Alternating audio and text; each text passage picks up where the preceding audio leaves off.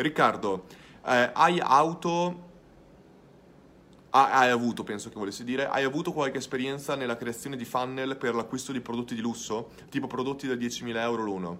Qualche considerazione? Sì, Riccardo, eh, non sono, prodo- sono, prodotti di lusso in un certo senso. Eh, una delle aziende per cui aiutavamo nell'azienda in cui lavoravo in precedenza in Australia come marketing agency era in questo caso qua un'azienda di assicurazioni e vendita, e un'altra era vendita, un'altra era banca e un'altra ancora era vendita di ehm, immobili e, e quindi sì, ho avuto esperienza di questo. Eh, dipende però appunto che tipologia di prodotti è, perché se tu mi dici devo vendere una, prodotto, una borsa da 10.000 euro l'uno, cambia. Se mi dici devo vendere una polizza, cambia ancora. Però il concetto era sempre quello di, come dicevo prima, più il costo è alto di un prodotto, più la fase di valutazione deve essere alta. Prima cosa importante. Seconda cosa importante, il concetto che tu devi essere in grado di ottenere l'attenzione di quella persona nella fase, devi decidere tu la fase del funnel. Il, il concetto è, più sei vicino all'acquisto, più la persona ha avuto tempo per valutare e quindi è vicino all'acquisto, più ti costerà comunicare con quella persona. Forse l'ho spiegato in maniera ma- sbagliata. Più tu arrivi vicino all'acquisto, più devi spendere per ottenere una persona che non conosceva il tuo business. Se tu invece parti prima, spendi di meno, ma chiaramente ti prende più tempo e vai a educare magari una persona per la vendita di qualcun altro. Che cosa intendo? Facciamo appunto la, l'esempio dell'assicurazione. Se una persona è già sicura di pagare per l'assicurazione, tu la maggior parte delle volte cerca, voglio un'assicurazione e le keyword su AdWords per questa cosa specifica costano estremamente di più rispetto a una persona che invece cerca un argomento molto più preliminare, molto più all'inizio del funnel, che però ci metterà molto più tempo a convertire. Quindi anche questo qui è un fattore che uno deve tenere in considerazione. Quanto tempo tu vuoi, tu nel mondo, nella vita, puoi fare due cose, puoi dedicare il tuo tempo o i tuoi soldi a una cosa. In questo caso qua quindi devi decidere in che tipo, in che momento del funnel tu li vuoi colpire. Vuoi spendere molti soldi e prendere gli utenti quando sono vicini all'acquisto o vuoi spendere molto tempo e prendere gli utenti quando sono lontani dall'acquisto? Per quanto mi riguarda, io andrei sempre per la seconda. Prendere le persone più lontane dall'acquisto possibile perché poi tu ti crei un audience che anche se non compra per forza il tuo prodotto finale, tu hai creato un audience a cui puoi vendere altre cose. E, e, e però se, hai speso poco per acquisirli, puoi acquisire molto di più di questa tipologia di persone è sicuramente una cosa che uno deve valutare in quest'ottica qua. Queste qua sono le considerazioni che farei riguardo ai prodotti da 10.000 euro l'una. L'uno. Giovanni, ehm, spero tu mi possa rispondere o aiutare. No, non vedo la tua domanda, Giovanni. Viene dopo, sicuramente. Eh, dopo, dopo leggo la tua domanda, Giovanni. Lorenzo, che ne pensi del mercato conversion rate optimization in Italia? Agenzie e clienti finali. Lorenzo, io penso che è un mercato estremamente difficile per due ragioni. Costano tantissimo i professionisti che sanno fare bene il loro lavoro in questo campo e la maggior parte di volte, una volta che l'azienda, se è un'azienda buona, veramente capisce il potenziale di questa cosa, si stacca dalla agency e si trova delle persone che in casa gli possono fare questo lavoro. E secondo me ha senso come cosa perché un'agency ti costerà sempre tanto e inoltre ehm, è una cosa molto semplice. Un'agency non è scalabile, è il problema principale, ovvero più clienti tu prendi, più persone devi assumere e la maggior parte di volte più persone ci sono, più le comunicazioni sono difficili e in ogni caso più il, la qualità delle persone che assumi è sempre minore. Le persone che assumi all'inizio, la maggior parte di volte, non dico all'inizio, però le persone in un ramo aziendale in alto teoricamente hanno sempre teoricamente più competenze di quelle in fondo al ramo aziendale, perché altrimenti le persone in fondo al ramo aziendale sarebbero loro che gestiscono l'azienda, in un certo senso, capisci? È abbastanza... Poi hanno competenze diverse, magari una persona nel ramo aziendale alto ha delle competenze migliori a livello di gestione, le persone a un ramo aziendale più basso hanno delle competenze tecniche migliori, però capisci quello che voglio dire. Ora, ti faccio un esempio. Nel caso che io volessi creare un'agency, una marketing agency, io so per certo che sarebbe estremamente difficile gestire con un'altissima qualità tutte le persone, tutti i miei nuovi clienti. E quindi probabilmente io potrei fare una scelta e dirmi, ok, io prendo al massimo, io non prendo collaboratori, Luca Mastella lavora da solo come consulente esterno e io lavoro al massimo con tre persone l'anno. tre persone con cui io lavoro in percentuale e mi occupo solo di loro. Perché questo? O magari anche con due persone.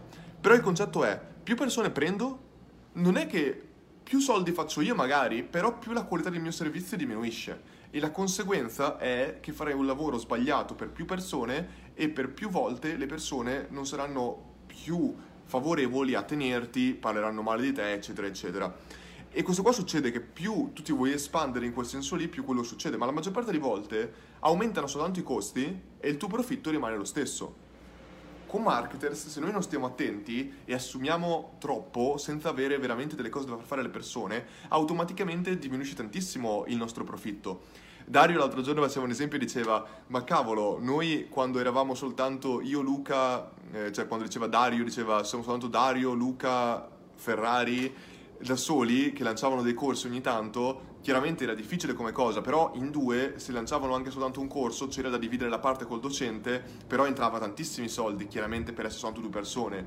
Io quando ho lanciato Funnel Secret, stessa cosa, il concetto era eravamo ancora in una fase dove c'erano pochissimi collaboratori e quindi noi avevamo dei costi vivi, costi fissi estremamente minori rispetto a ora. Ora tu devi costantemente fare lancio o altre cose soltanto per oliare la macchina e questo qua è un problema a livello di scalabilità, eccetera. Quindi il concetto è, se tu vuoi trovare dei collaboratori, dovresti sempre basarti sulla qualità, è un concetto difficilissimo da, da comprendere, ma il concetto è, piuttosto che prendere due persone part-time, è molto meglio prendere una sola persona. Nel basket, in NBA, c'è questo modo qua di dire che due monete da 50 centesimi non fanno una banconota da un dollaro.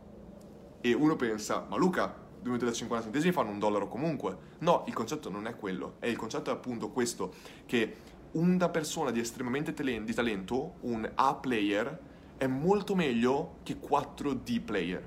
Perché più persone hai da, da gestire, più aumenta la comunicazione e più diventa difficile per te come persona che gestisci tutto quanto il tuo lavoro diventa soltanto gestire gli altri e la maggior parte di volte tu da solo potresti fare il lavoro di quelle quattro persone perché non devi spiegargli cosa fare. È chiaro che in un'ottica molto grande è, non è scalabile questo concetto, ma non sono neanche così sicuro. Nel nostro business online la maggior parte di volte si potrebbe fare comunque, quindi a un certo punto non deve pensare se vuole guardare alla profittabilità o vuole guardare al fatturato. Ma il fatturato non conta uno stracazzo, signore e signori, perché io posso aumentare il fatturato, portare il fatturato di un'azienda a un milione quando voglio. Gli dico spendete 10 milioni in ads e sono sicuro che il vostro fatturato sarà meno di un milione. Però il tuo profitto sarà meno 9 milioni magari Capite? È un concetto che la gente non capisce. E mi ricordo ancora quando ho partecipato due anni fa ormai al Growth Hacking Day, che una persona sul palco vicino a me, che doveva essere un, es- un esperto di Growth Hacking, diceva no, no, bisogna parlare del fatturato. No, bisogna parlare del profitto. Il fatturato non conta niente, non conta niente, assolutamente no, bisogna parlare del profitto e non del fatturato. Il fatturato è il modo in cui le marketing agency cercano di inculare i loro clienti, dove dicono andiamo a questi livelli di fatturato, ma poi ti spendono il 50% del tuo budget in ads. Mm, non conta ragazzi, eh, parliamo sempre alla domanda, cioè, la domanda andiamo sempre a, a profitto non al fatturato. Domanda eh, di Giovanni, brand di armi, segmento caccia, prodotto high ticket e high quality, percepito come lusso, attivo sui social, con molti competitor internazionali. Come aumentare il traffico sul sito, sullo store digitale e fisico e stimolare la vendita per entrambi. Un funnel semplice relativo a questo. Giovanni, secondo me il modo migliore è quello di andare sul contenuto, come al solito. È chiaro che all'inizio sarà estremamente difficile.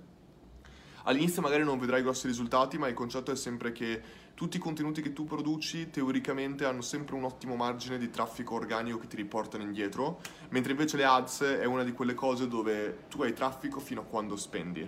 Che da un certo lato è ottimo perché puoi spingere all'inizio molto velocemente, e però nel lungo periodo non lo è. E la cosa che io farei la maggior parte di volte è proprio quello di switchare il tuo traffico, e le tue ads inizialmente dedicare un buon margine per poter dare traffico ai tuoi contenuti organici, perché se lo fai gli dai un boost iniziale che ti porteranno, continueranno a portare traffico organico nel lungo periodo. Quindi questa cosa potrebbe essere una cosa interessante, però il concetto proprio di contenuto, è facile dire contenuto per me, ma che tipo di contenuto? Possono essere long form content post, post possono essere video su YouTube, possono essere, esempio, ancora una volta, Gary Vee lo so che è un esempio, però quando parliamo di high ticket in un certo senso, prodotti di qualità mi viene sempre da pensare lui.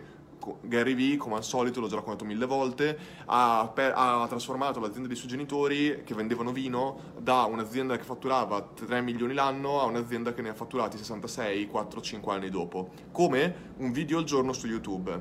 In questo video lui descriveva il vino, come un determinato bottiglia di vino andava meglio con un'altra, come e qua in questo caso qua, se uno è veramente ai ticket di armi, uno vuole vedere queste cose. Io veramente farei un canale YouTube, anche se è difficile, o anche su Facebook, dove costantemente parlo di un'arma, mostro, cerco di far capire, perché il discorso è che mentre tu parli di quell'arma, numero uno, dai all'utente tutte le informazioni che l'utente può volere riguardo una determinata arma. Numero due, fai passare la filosofia del tuo brand, perché un sacco di volte le persone dicono mi piacciono le armi, ma sono viste malissimo all'esterno, perché chiaramente uno pensa sono tutti dei pazzi, eh, tipo dei pazzi che seguono l'estrema destra, che andrebbero in giro con le armi americani, eccetera, quando la maggior parte di volte non è così. E io nella mia ignoranza magari concepisco così eh, chi ha le armi, ma perché magari non le conosco. Magari avere un canale YouTube dove invece mi viene parlato di questo e far capire che la tua filosofia non è che uno vuole un'arma per andare in giro a sparare alla gente, ma invece fatto in maniera diversa potrebbe aiutare. Numero 3, altro argomento per cui farlo è il fatto che la gente si fidelizza con te. Non compra, la gente non compra dalla tua azienda, la gente compra da te. Giovanni Fabrocin, Fabrocino in questo caso qua. E quindi parlare di quell'arma lì, chiaramente serve una persona che sappia quello che dice, però è importante. Inoltre su un canale YouTube sarebbe fighissimo far vedere la, il test dell'arma, dove tu vai in un poligono di tiro e spari con quell'arma questo qua è un'altra di quelle cose che la gente di armi è fissata, completamente fissata per queste cose. In America lo fanno tantissimo, in America vanno praticamente a sparare in giro dappertutto, quindi si mettono lì con un fucile da cecchino enorme in un parco con i bambini di fianco e sparano. Chiaramente sto eh, estremizzando la cosa, però il concetto è appunto che su YouTube questa tipologia di contenuto va tantissimo e io investirei tanto su questa tipologia di contenuto e utilizzerei tantissime ads per far vedere questa tipologia di contenuto, soprattutto all'inizio, per portare traffico organico su que- traffico pagato su quel video che poi si trasforma in traffico organico molte volte. Raffaele, eh, come si potrebbe strutturare un funnel per un'impresa edile settore? Ragazzi, basta, sono stanco di rispondere a questa domanda qua. Ne ho risposto le ultime tre live, ho risposto a questa domanda. Per favore, guardatevi le ultime tre live, è stato il mio podcast, ne ho parlato mille volte, non rispondo più perché veramente l'ho risposto a questa domanda per le ultime quattro live di fila. Vincenzo, Ciao Luca, buonasera. Ti ho già fatto questa domanda riguardo un funnel per vendita biglietti di giri in pista eh, con delle supercar tipo Ferrari, Lamborghini, ma non sono riuscito a seguire la tua risposta nelle storie di Instagram. Potresti aiutarmi? Grazie mille. Vincenzo, se non hai trovato la risposta su Instagram, puoi guardarla su eh, Facebook, dove anche lì do la risposta. Quindi ho risposto a questa domanda, se tu cerchi la parola supercar o qualcosa del genere la trovi. Detto questo, avevo parlato di Oppure ho risposto sulle cose di Instagram, tanto sono degli aerei che passano. Eh, detto questo, Vincenzo, mi sembra che la mia risposta fosse molto relativa a un demo funnel dove tu cerchi di stimolare l'esperienza per l'utente. Una cosa che io farei se l'augmented reality o la virtual reality fosse già una cosa vera, sarebbe quella di creare un'app o anche soltanto creare un tipo di immagine dove l'utente può essere un po' dentro a questa tipologia qua di video. Questo qua potrebbe essere un'altra di quelle cose che simuli l'esperienza e attiri le persone a volerle provare. Un'altra cosa potrebbe essere quella di creare dei video, non mi piace molto la viralità, però dei video virali dove praticamente eh, sai che ci sono sempre quei video dove c'è una ragazza mezza nuda che è di fianco al eh, guidatore della, della, supercar e c'è il tipo che fa delle cose velocissime, la ragazza incomincia a fare degli urletti e ogni curva diventa sempre più nuda io personalmente non farei mai un video così, però devo dire che fa il suo lavoro. Io non guardo questa tipologia di video, ma solo se tu guardi il count del numero di view di questi video è allucinante. Ultimamente mi stanno perseguitando con questi video del un, che c'è un rap guidatore di Uber che guida una macchina da dei milioni e ha una eh, influ- Instagram influencer nel sedile di fianco e rappa per lei, delle cose del genere. Cioè, la gente va pazza per queste cose e, e magari dare alla gente quello che vuole potrebbe attirare. Non ti garantisco vendite, onestamente, per questa tipologia qua di cosa, però potrebbe essere interessante, almeno divertente provarlo. Sicuramente a un certo punto potrebbe essere interessante. Boh, fammi sapere come va. Andrea, ciao Luca, per e-commerce di room di altissimo livello, cosa ti pensi di un referral che sblocchi delle bottiglie di edizione limitata ai clienti in cambio di invito di 5-10 persone? Eh, Andrea, quando tu dici di invito, io sono sempre più vicino al... Fa- ecco, domanda interessantissima. Referral. Referral è la singola cosa al giorno d'oggi non crediamo più in nessun modo. Ho visto l'altro giorno un video che mi è stato consigliato da Luca Cresi Ferrari, molto molto interessante. Scrivete HubSpot Flywheel, Flywheel scritto uh, Fly, F-L-Y, Wheel, W-H-E-E-L. E il concetto del flywheel, che in un certo senso noi usiamo già marketers, è un concetto per descrivere una tipologia di funnel, per descrivere un funnel che sostituisce un po' in un certo senso il concetto di funnel Ancora una volta, il concetto di funnel è strutturato nel modo in cui noi abbiamo un imbuto e tu semplicemente hai due utenti che entrano dall'inizio e arrivano alla fine. Il problema nella visione del, del funnel è che una volta che l'utente arriva alla fine è finita teoricamente il suo percorso. E qui che molte volte noi diciamo allora il funnel con due entrate, cioè non con due entrate, il funnel con eh, un imbuto rovesciato dove la gente entra e poi il funnel alla fine con l'imbuto rovesciato è dove praticamente la gente esce e fa rientrare altre persone, quindi si crea una cosa ciclica. Questa cosa ciclica è proprio il flywheel. Il flywheel in ingegneria meccanica è una specie di ehm, valvola, insomma è una di quelle cose, esempio perfetto, eh, immaginati quando tu eh, usi quella specie di aggeggio che giri così per l'insalata, dove attraverso la forza centrifuga tu sei in grado di togliere l'acqua dall'insalata questo qua è il flywheel, è l'esempio perfetto. Praticamente è una di quelle cose che più tu forza dai, più continuerà a girare anche dopo che tu hai finito di dare forza su quel oggetto specifico. E questo qua è un concetto per descrivere un funnel che già noi usiamo marketers, ma in maniera differente. Ovvero, il concetto è che invece di lavorare tantissimo sulla fase di acquisizione utente e la fase di conversione dell'utente, nel flywheel un altro step fondamentale è il fatto che tu continui costantemente a dare valore al tuo cliente e quindi utilizzi il cliente stesso dandogli sempre più valore per farlo diventare una macchina che porta altre persone all'interno del tuo funnel e continua sempre così all'infinito. E in questo concetto il referral è sicuramente un esempio interessante. Proprio in questa presentazione del CEO di HubSpot si parlava di come i marketers al giorno d'oggi siano una delle categorie che vengono eh, considerate che, a, cui si, a cui crediamo il meno in assoluto proprio per il concetto che cercano di venderti qualsiasi cosa. L'unica categoria meno, a cui si dà meno credito sopra, sotto il, eh, il, marketer sono in questo caso qua i politici, che vengono creduti ancora di meno rispetto a un marketer. Tutto il resto viene creduto, ma il concetto principale è proprio questo.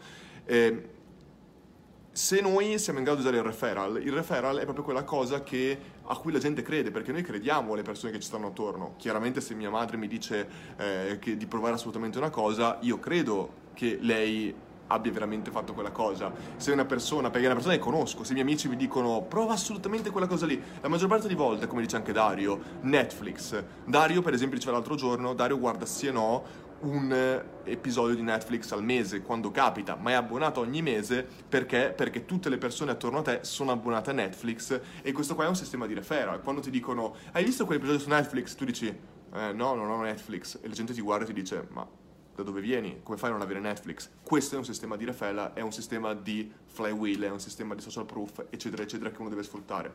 In questo caso specifico, però, il referral uno deve cercare di capire, lo vuoi utilizzare per presentarti delle persone al tuo business o lo vuoi usare per convertire? Quindi anche lì bisognerebbe cercare di capire qual è la cosa che ha più senso. Ha più senso per te dare il regalo, questa bottiglia, di room super pregiata a una persona che ti porta tre clienti nuovi o ha più senso in questo caso qua dare quella bottiglia pregiata, eh, dare uno sconto, cosa che hai detto, scusami, eh, dare la possibilità di comprare quella bottiglia di room a una persona che ti ha presentato cinque suoi amici. In ogni caso gliela puoi regalare perché tanto hai avuto indietro persone che hanno pagato per il room oppure gliela puoi sbloccare soltanto per il fatto che ti abbiano presentato dipende tantissimo da che tipologia vuoi affrontare, ma sono tutti concetti che io cercherei di, su cui cercherei di riflettere. Ehm, eh, Angelica dice che bestia, doppietta anche questa mattina, settimana, scusami, ma che mangiate in Australia? La, il segreto, Angelica, è il fatto che non ho mangiato, perché ieri ho mangiato pranzo e poi non ho mangiato a, a, cena. Non so perché sono andato a giocare a basket per due ore. Sono tornato a casa, non avevo fame, non avevo voglia di andare a prendere la roba da mangiare, da cucinare, perché io una cosa che faccio è non avere mai niente nel frigo. E, perché sono intollerante al lievito e praticamente qualsiasi cosa che non è fresca mi può dar fastidio e quindi cerco intanto anche per un livello di, di spreco se io so che vado ho il supermercato davanti a casa quindi se io vado al supermercato ogni volta che voglio mangiare qualcosa e quindi la compro direttamente, non compro delle grosse cose che poi lascerò nel frigo e andranno male, cerco di fare questo, quindi la maggior parte delle volte vado al supermercato almeno due volte al giorno o molto spesso almeno una volta al giorno ci vado al 100%. E ieri sera non avevo voglia di andarci, non avevo niente in casa e non ho mangiato. Tranquillamente ho fatto in questo modo qua un digiuno di 24 ore e ora sto benissimo, ho soltanto bisogno di bere dell'acqua. Ragazzi, sono distrutto, ho dormito 4 ore, ora mi vado a riposare mezz'ora e poi per me la mia giornata di lavoro incomincia ora. Grazie tantissimo per aver seguito questa seconda live, tantissimo grazie a Giacomo che ha fatto veramente un, una live bellissima, è stato veramente bravissimo e secondo me è molto molto interessante quello che ha da dire. Fra meno di 15 giorni tornerò in Italia, quindi da lì incomincerete a vedere delle live, spero di qualità migliore a livello di eh, wifi e internet e soprattutto con altre persone della Marketers Family perché saremo nel nostro meetup a Torino, poi saremo saremo meetup a Torino, poi saremo a Courmayeur per il nostro andremo sul Monte Bianco, farò un tuffo nella neve, qualsiasi cazzata possibile e immaginabile e poi da lì incominceranno altri meetup che cercheremo di fare in tantissime location per cercare di vederci. Spero tutti quanti di vederci il più possibile, di riuscirci a beccare. Eh, e Nora mi chiede, Nora Jones, quando organizzo un meetup a Sydney? Prima di partire, quindi settimana prossima ci facciamo un meetup a Sydney, assolutamente. Grazie a tutti di essere stati qua nella nostra live, ci vediamo presto, un abbraccione, buona serata, buonanotte a tutti quanti. Ciao a tutti.